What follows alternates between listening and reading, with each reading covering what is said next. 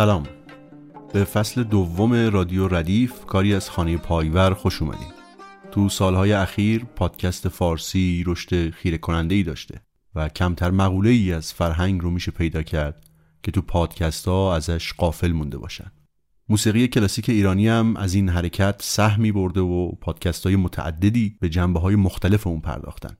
رادیو ردیف با محوریت موسیقی کلاسیک ایرانی به نقطه پرگار این موسیقی یعنی ردیف های موسیقی ایرانی اعم از منتشر شده یا منتشر نشده و تو گنج مونده می‌پردازه. رادیو ردیف تلاش می‌کنه این کانون رو از جنبه های مختلفی مثل تأثیرگذاری روی سبک های دیگه موسیقی ایرانی راویان و ثبت کنندگان ردیف های گوناگون مقایسهشون با هم دیگه یا بررسی نسخه های مختلف موجود از هر کدوم و در نهایت سیر تکوین و تحول اونها بررسی کنه. ما تلاش می‌کنیم که تو قسمت های مختلف رادیو ردیف برداشت ها و نقط نظرهای راویان، پژوهندگان و مدرسان ردیف رو بازتاب بدیم. تو این شناختن و شناسوندن بیشک بزرگترین کمک به ما پشتیبانی و همراهی پژوهشگران، هنرمندان، فرهنگ دوستان و علاقمندان به موسیقی ایرانیه. رادیو ردیف کاری از خانه پایور مرکزی برای نگهداری، پژوهش و انتشار اسناد موسیقی وبسایت خانه پایور رو با آدرس payverfoundation.org ببینید تا با فعالیت ها و محصولات این مرکز بیشتر آشنا بشید. خانه پایور تا امروز پنج اثر از بین اسناد و دستنویس های فرامرز پایور رو منتشر کرده. هنگام می، راز و نیاز، شب نیشابور، افتخار آفاق و قطعی برای ستار و ارکستر. دو اثر دیگه هم به زودی منتشر میشن دو قطعه لیلا خانم و زلفای یارم از مجموعه ترانه های بیرجندی برای خرید این آثار به وبسایت خانه پایور برید. با ثبت نام توی وبسایت می‌تونید بعد از هر خرید 10 درصد از مبلغ خریدتون رو به کیف پولتون برگردونید و تو خریدهای بعدی از اون استفاده بکنید. با این مقدمات بریم سراغ فصل دوم از رادیو ردیف.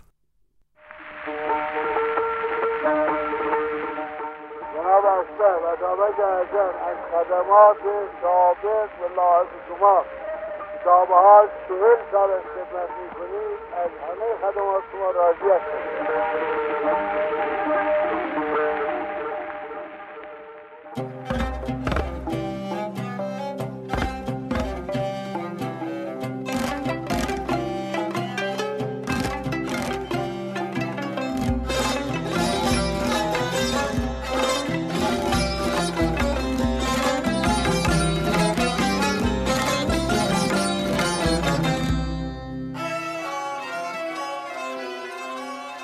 سلام.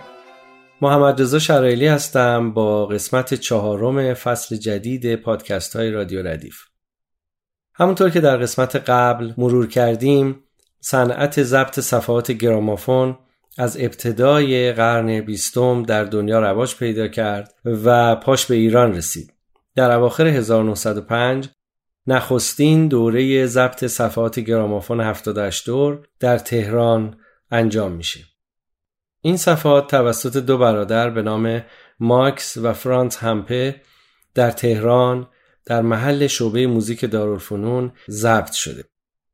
در این قسمت سعی می کنم مروری داشته باشم بر هنرمندانی که در این دوره آثاری ازشون ضبط میشه و تفاوت‌هایی که ضبط‌های این دوره با ضبط‌های بعدی در دوره قاجار دارند.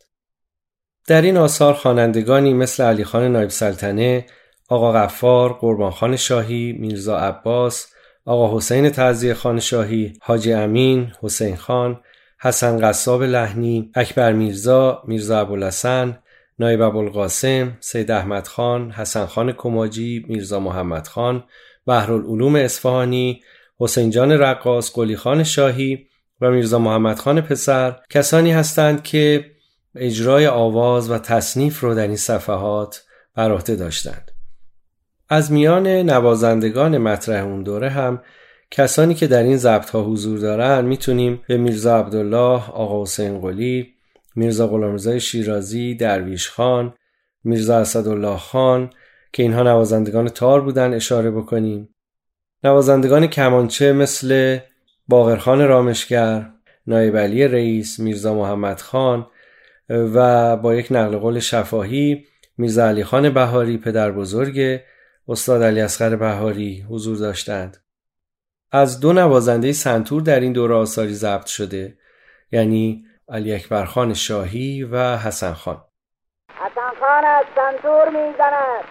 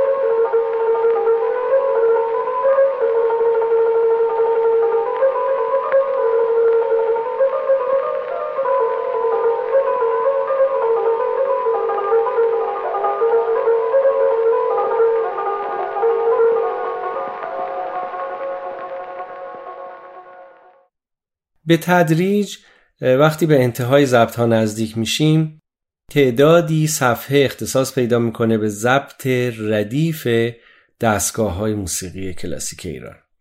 نخستین باری است که ردیف اون چیزی که بهش امروزه به عنوان میراث جامانده از دوره قاجار نگاه می‌کنیم توسط هنرمندان مطرح این عرصه ضبط شده و به یادگار مونده. با توجه به توضیحات کمپانی به نظر می‌رسه که آخرین صفحات مانده در استودیو برای ضبط به ضبط های ردیف اختصاص پیدا می‌کنه و متاسفانه سری دوم صفحات خامی که نمایندگان فکر می‌کردن احتمالا به دستشون خواهند رسید برای ضبط در استودیوی تهران به دلیل اختشاشاتی که در راهن روسیه انجام شده بوده به ایران نمی‌رسه. و نهایتا هنرمندان تصمیم می‌گیرن بین پنج تا هفت ترک صوتی رو به ضبط هر دستگاه اختصاص بدن. ما دقیقا نمی‌دونیم مدیریت رپرتوار انتخابی برای ضبط این ردیف ها با کی بوده. اما با توجه به حضور افرادی مثل آقا سنگلی و درویش خان که خب از شاگردان ایشون بوده و باقرخان رامشگر که خب داماد و شاگرد آقا سنگلی هم بوده به نظر می‌رسه که تعدادی از این دستگاه ها که توسط این افراد نواخته شده با مدیریت میرزا حسین قلی انجام شده باشه. در کنار اینها افرادی مثل قلیخان شاهی خواننده که همراه صفدرخان و علی اکبرخان شاهی دستگاههایی رو اجرا کرده هم هست که به نظر میاد برخواسته از نظام ردیف دستگاهی دیگری غیر از اونچه که میرزا حسین قلی و میرزا عبدالله آموخته بودند و به شاگردانشون یاد داده بودند آثار رو اجرا می‌کنند. البته من عقیده دارم بهتر هست که یک چنین دستبندی هایی رو برای تفکیک رپرتوار ردیف انجام ندیم چون مشخص نیست واقعا در همون روزگار آیا به چنین تفاوتهایی بین رپرتوارهای اجرایی و اساسا اهمیت تفاوت گذاشتن بین رپرتوارها معتقد بودند یا نبودند. ما هنوز اسناد قابل توجه زیادی رو در خصوص تاریخ ردیف موسیقی دستگاهی اون چیزی که امروزه به دست ما رسیده در اختیار نداریم.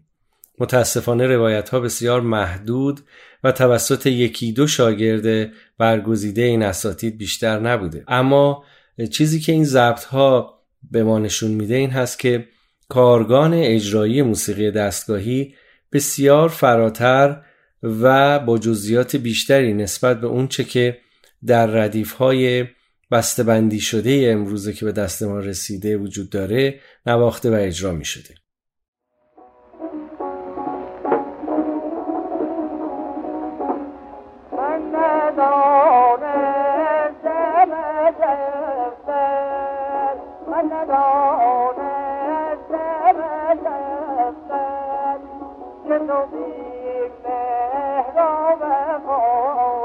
زنم زنم مهراب خواهی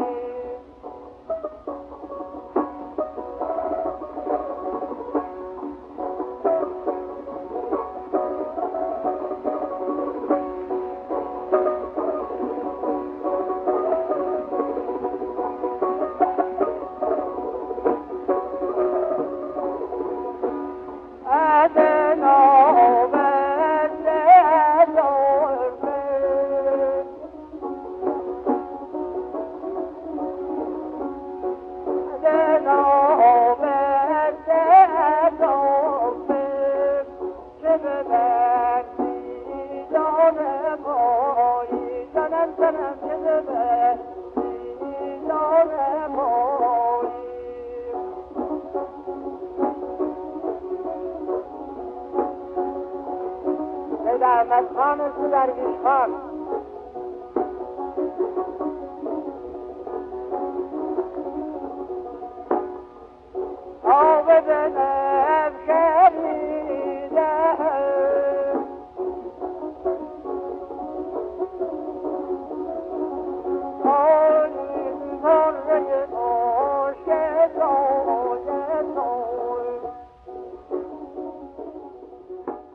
در بین این آثار ضبط شده برای نخستین بار تعدادی تئاتر گفتاری ضبط شده. نمایش های گفتاری که توسط مقلدین مشهور دوره مزفردین شاه روی صفحات ضبط شده.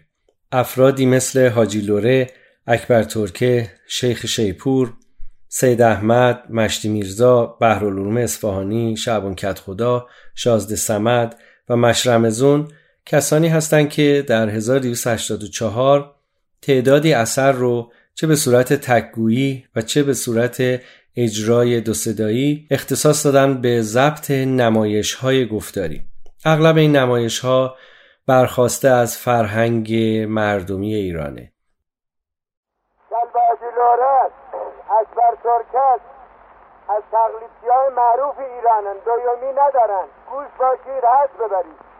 اصلت کجایی سر بود قربان. اصلت پرویزی بله. از قرآن داره چه وش کردی؟ قربان من پیاده آمدم اصل نداشتم. ماشاءالله خوب مالی جان خواه من میگم ندارم خوب. ما کرنش چند تموم شد مرد نداریم یک کرم آقا بیش استاده ببا میریم من میگم ندارم. آقا همون خونه قیمه بینیشید قربان من چرون سرم منزل خانه ندارم. ماشاءالله خوب امارتی از جان خواه چیزا قربان من ندارم. هر فرنگ سو ساختی. بالا بالا خونه حاضش از ساختی ندارم قربان جانم ندارم بله درست صحیحم نه با بی دیمونه خونه چندمون شده باید خوشم آمیه او ساختمونه. باز میگه خوشم آمده بعد بیاد ندارم در میان این آثار چند ترک محدود اختصاص به ضبط آثاری از دو دسته مطربی داره. یکی دسته نایب رجب و یکی دسته نایب علی رئیس خوشبختانه اینها در دسترس هستند و قابل شنیدن و فضای متفاوتی رو از اون چه که به عنوان موسیقی دستگاهی می‌شناسیم و در اون روزگار به عنوان موسیقی ملهم از دستگاهی که به شکل موسیقی مطربی اجرا می شده در اختیار ما قرار میده. می‌دونیم که اساساً تفاوت ساختاری و نظام موسیقایی بین موسیقی کلاسیک ایرانی یعنی موسیقی دستگاهی و موسیقی مردمی شهرهای بزرگ مثل موسیقی مطربی تهران وجود نداشته.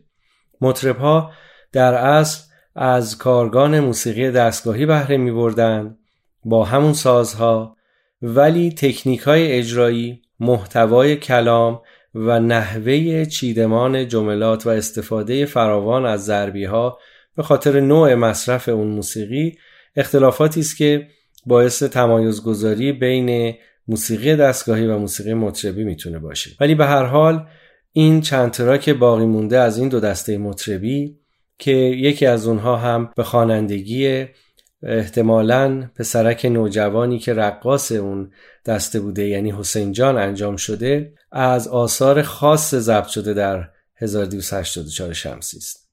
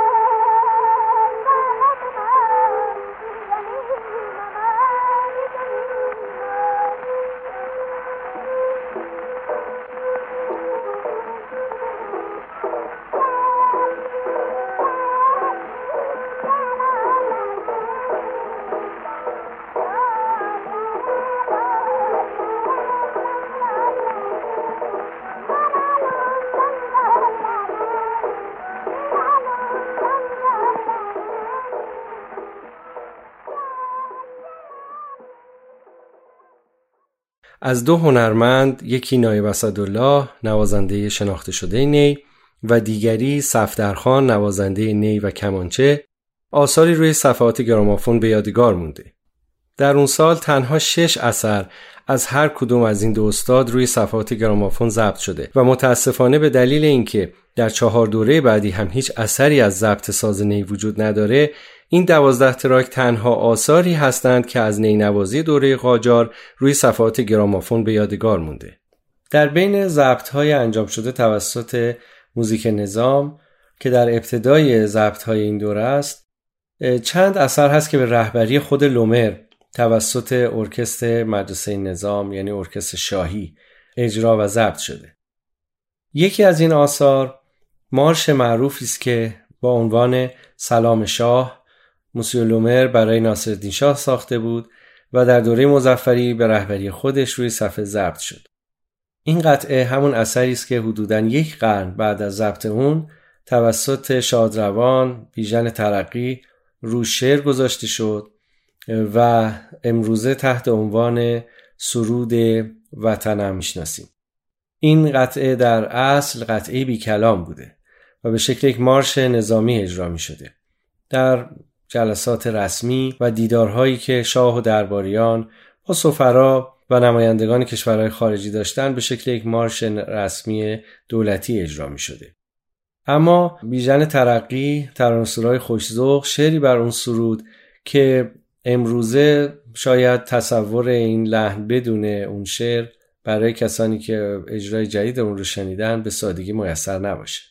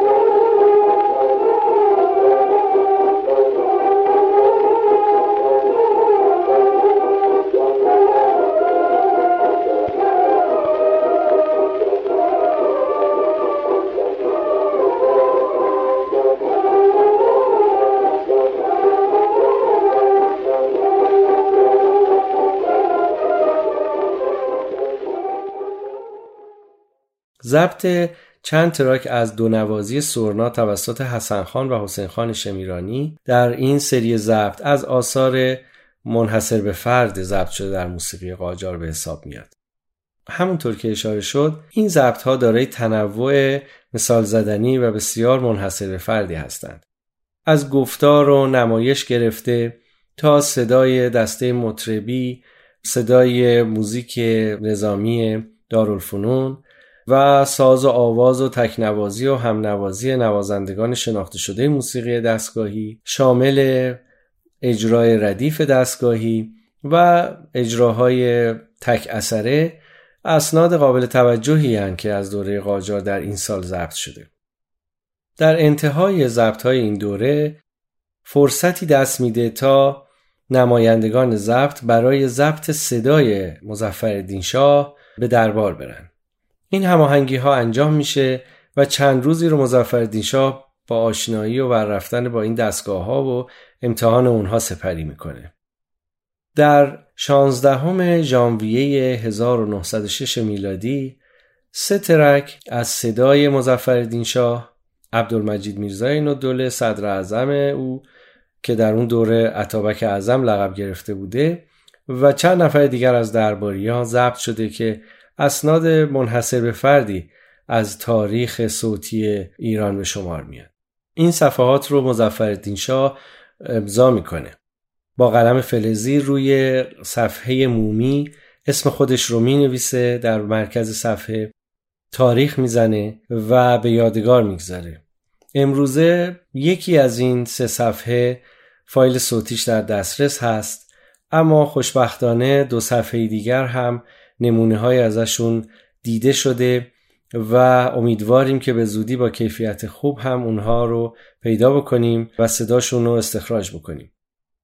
جناب اشرف عطابک اعظم از خدمات سابق و لاحق شما کتابه ها چهل سال از خدمت می‌کنید از همه خدمات شما راضی هستم. بخصوص از خدمات این سه چهار ساله که در صدارت خودتان می‌کنید و انشاءالله عوض اینها را همه را به شما مرحمت خواهی فرمود. و شما هم ابدا ذره در خدمات خودتان انشاءالله قصور نخواهید کرد. و مرحمت ما را به اعلی درجه نسبت به خودتان بدانید. انشاءالله رحمان بعدی تا صد سال که خدمت بکنید امیدوار هستم که همیشه خوب باشه. و این خدماتی که به من می‌کنید و به مملکت ایران می‌کنید البته خداوند او را بی, عوض نخواهد است. انشاءالله عوض او را هم خدا و هم سایه خدا که خود هم باشم به شما خواهم داد.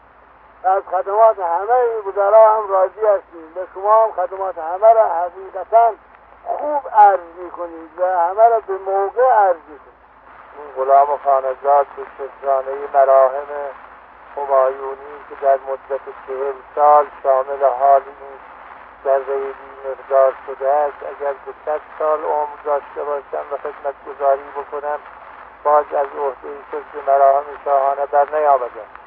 از خداوند این غلام خانزاد و سایر وزرای اعظام توفیق خدمتگذاری به ولی نعمت کل خودمان می‌خواهیم که انشاءالله در سایه مبارک همایونی اسباب ترقی دولت و اهالی مملکت ایران به وجه احسن فراهم آید. و خداوند ذات اقدس همایونی رو به سلامت بدارد که نکته ای از دقایق را در مرحمت نسبت به خانزادان فروگذار نفرمودند از اونجا که بیشتر هدف من در ضبط این پادکست ها مرور تاریخی صنعت ضبط صدا در ایران است سعی می‌کنم بیش از اونچه که به تحلیل و بررسی موسیقی های ضبط شده بپردازم خلاصوار تاریخ ضبط رو عرض کنم. اما ناگزیرم در اون بین اشاره هایی هم به محتوای صوتی و اهمیت محتوایی آثار ضبط شده در هر دوره داشته باشم. ضبط های 1284 یعنی نخستین ضبط های کمپانی گرامافون انگلستان از موسیقی ایرانی از چندین جهت واجد ارزش موسیقاییه. یکی از مهمترین اون جنبه ها این است که روی برچسب صفحات گرامافون عبارت آواز برای هر قطعی که اجرا کردن به کار رفته. یعنی اگر شور، همایون یا نوا خوندند یا زدند روی صفحه نوشته شده آواز نوا آواز شور آواز همایون. اگر بخش های اصلی تری مثل بیات اصفهان دشتی ابوعطا اجرا شده روی صفحه ها ذکر شده آواز دشتی آواز بیات اصفهان. اگر گوشه های کوچکی که امروز چند ثانیه‌ای بیشتر اجراشون در ردیف منصوب به میرزاها طول نمی‌کشه اجرا شده باز اسم اونها هم آواز گذاشته شده. مثل آواز دوگاه آواز روح الارواح آواز غمانگیز آواز حاجیانی. این مسئله یک سرنخی است. به قول پژوهشگرهایی شاید ارتباطی رو ایجاد بکنه بین اون مقام های قدیمی موسیقی ایران و اجزاء اون مقام ها که امروزه در دستگاه ها دستبندی شدند. به عبارت دیگه شاید بتونه استقلال هر کدوم از این اجزای موسیقی دستگاهی رو که امروزه به اسم جز می‌شناسیم ولی در گذشته کاملتر از اون اجرا شده رو مثال بزنه. مثلا وقتی که صفحه‌ای با عنوان آواز دوگاه ضبط شده ابتدای صفحه بیت شعری در آواز خونده شده. بعضا ساز درآمدی کرده و بعد خواننده خونده. نهایتا تصنیفی که شامل یکی دو بیت ضربی است با عنوان تصنیف دوگاه اجرا میشه و انتهای صفحه هم یه قطعه چند ثانیه‌ای شوخ به عنوان رنگ. عملا می‌بینیم که در یک اثر سه دقیقه‌ای ضبط شده تقریبا یک بخشی از رپرتوار رسمی موسیقی یعنی آواز، تصنیف و رنگ قابل شنیدنه.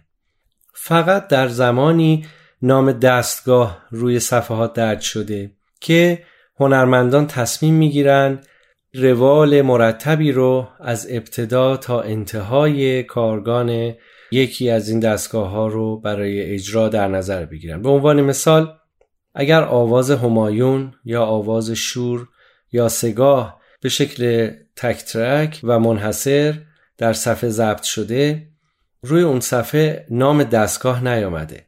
اما جایی که تصمیم گرفته شده که در پنج شش یا هفت ترک بخش های اصلی به فرض دستگاه چهارگاه رو یعنی درآمد، زابل، مویه، مخالف و مغلوب رو ضبط بکنن اونجاست که ما نام دستگاه چهارگاه رو روی صفحه می‌بینیم. به این صورت که مثلا دستگاه چهارگاه نمره یک درآمد. دستگاه چهارگاه نمره دو زابل. و این یک نشانه است و شاید یک مثال تاریخی برای اینکه گذشتگان ما منظور خودشون را از دستگاه چگونه بیان می‌کردند در هنگام اجرا. و یک احتمال است بر اینکه شاید لفظ دستگاه رو فقط در زمانی که سلسله اجزاء پیوسته در یک مایه در کنار هم و مرتبط با هم اجرا می شدند ازش استفاده می کردند.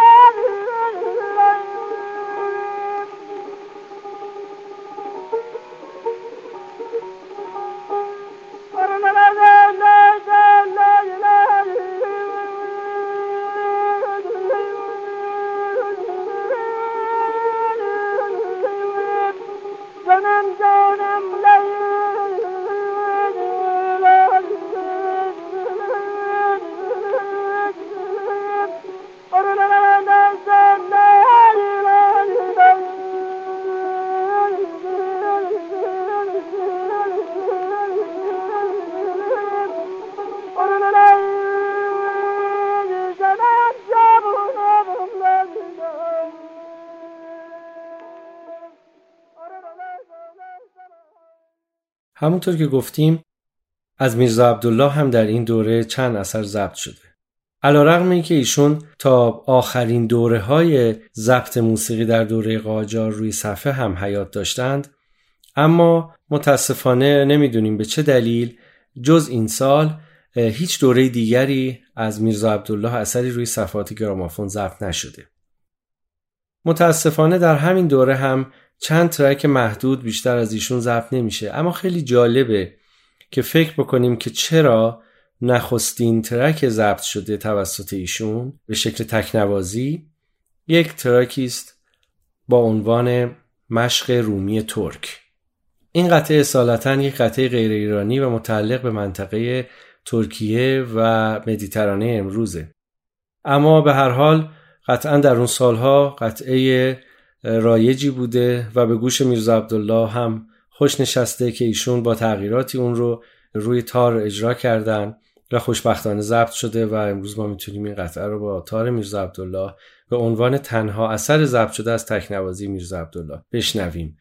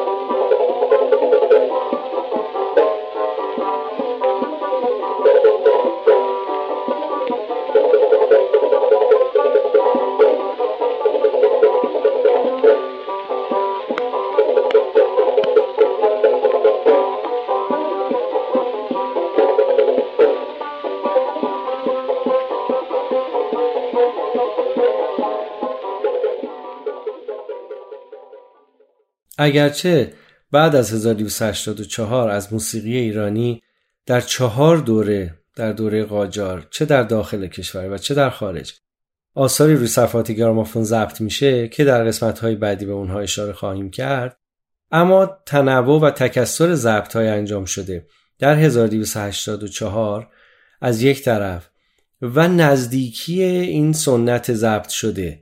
به موسیقی که پیش از اون رایج بوده و ما اثر صوتی از اون در دسترس نداریم از طرف دیگه موجب میشه که ویژگی منحصر فردی رو این صفحات در تاریخ موسیقی ایران داشته باشن.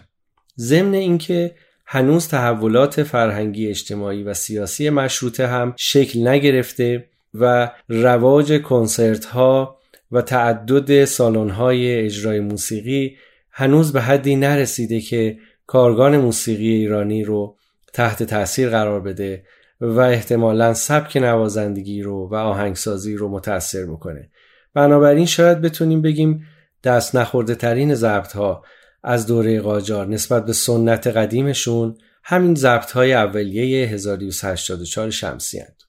از اینجا به بعدی که ما با عنوان های دقیق و با توضیحات نسبتا کامل می‌تونیم راجع به اسامی گوشه ها و لحنشون.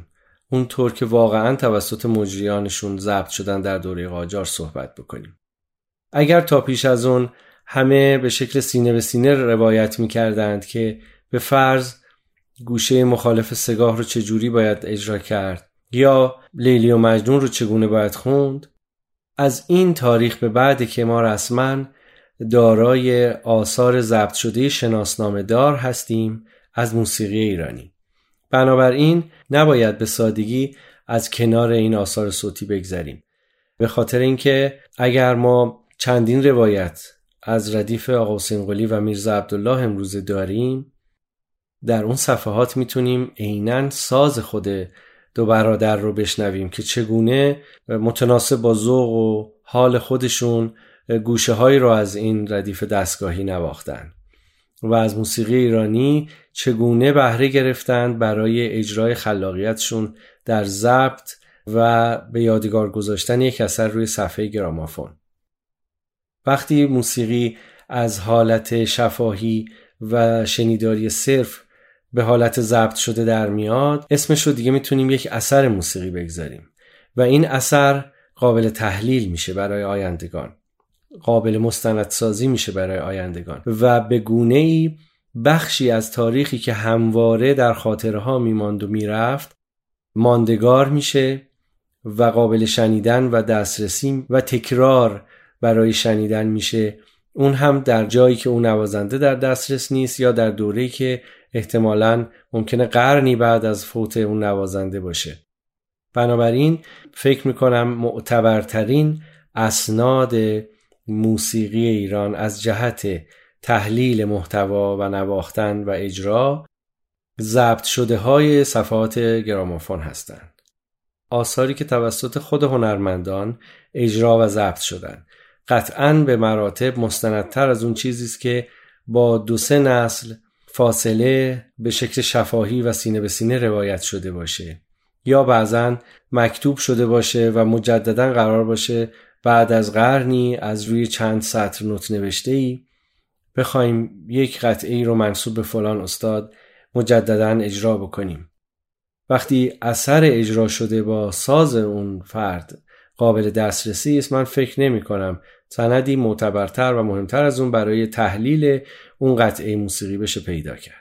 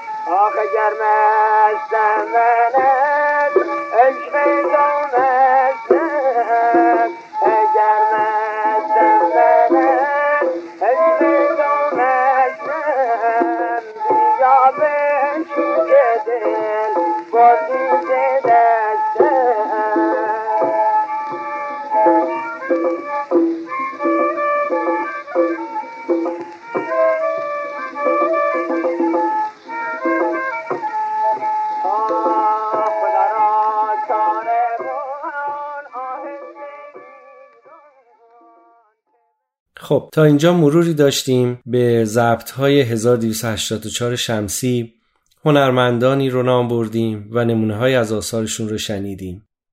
این سری اولین دوره است که از موسیقی ایرانی روی صفحات 78 دور آثاری در ایران ضبط میشه.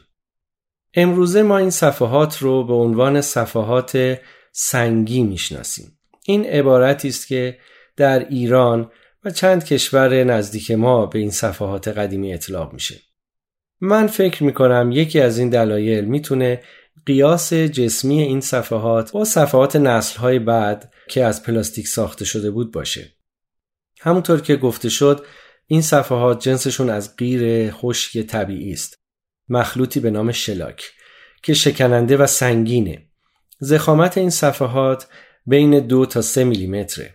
به خصوص در صفحات ابتدایی این زخامت بیشتر هم هست. اما وقتی که از حدود 1940 به بعد صفحات ریزشیار یعنی صفحات پلاستیکی باب میشه در مقایسه با وزن سبک اون صفحات شاید من فکر می‌کنم شاید عبارت صفحه سنگی به صفحات قدیمی اطلاق میشه. چرا که اینها چند برابر وزن اونها رو داشتن جنسشون بسیار سخت و شکننده بوده و خیلی صفحات سنگین و زخیمی بودن در قیاس با صفحات پلاستیکی. اما اونچه که در دنیا رایجه برای نامگذاری نسل اول صفحات گرامافون صفحات 78 دور شلاک هست. صفحاتی که بر اساس نامگذاریشون سرعت چرخششون 78 دور در دقیقه است. کما اینکه در دوره های بعدی صفحات 45 دور و 33 دور هم رایج میشه که نامگذاری اونها عملا از روی سرعت چرخش اونها در دقیقه است. توضیح راجع به صفحات جدیدتر رو به قسمت های بعد واگذار می‌کنم. اما از این جهت که یک همچین قیاسی شاید در بین افواه صورت گرفته باشه بیان کردم که چرا به صفحات دوره قاجار و پهلوی اول که صفحات خشک از جنس غیر هستند اصطلاحا در ایران صف سنگی گفته میشه. بعد از این سری ضبط در طی چهار دوره دیگه در سالهای 1286 1288 1291 و 1293 هم در دوره قاجار چهار مرتبه دیگر از هنرمندان ایرانی روی صفحات گرامافون آثاری ضبط میشه. البته همه این چهار دوره توسط کمپانی گرامافون و در تهران صورت نمی‌گیره. به ترتیب ضبط ها در پاریس، لندن، تهران و تفلیس انجام میشه که در قسمت های بعدی پادکست رادیو ردیف به تفکیک به اونها خواهم پرداخت.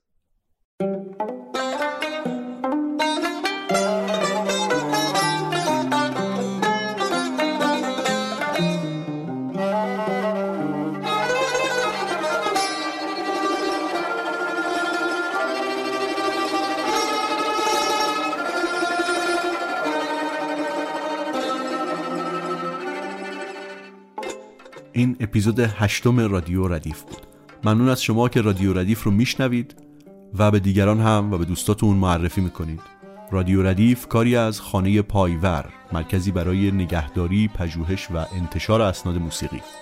این مرکز کارش رو با آثار و اسناد باقی مونده از استاد فرامرز پایور شروع کرده. خانه پایور تا امروز پنج اثر از میان اسناد و دستنویس های فرامرز پایور منتشر کرده. هنگام می، راز و نیاز شب نیشابور افتخار آفاق و قطعی برای ستار ارکستر.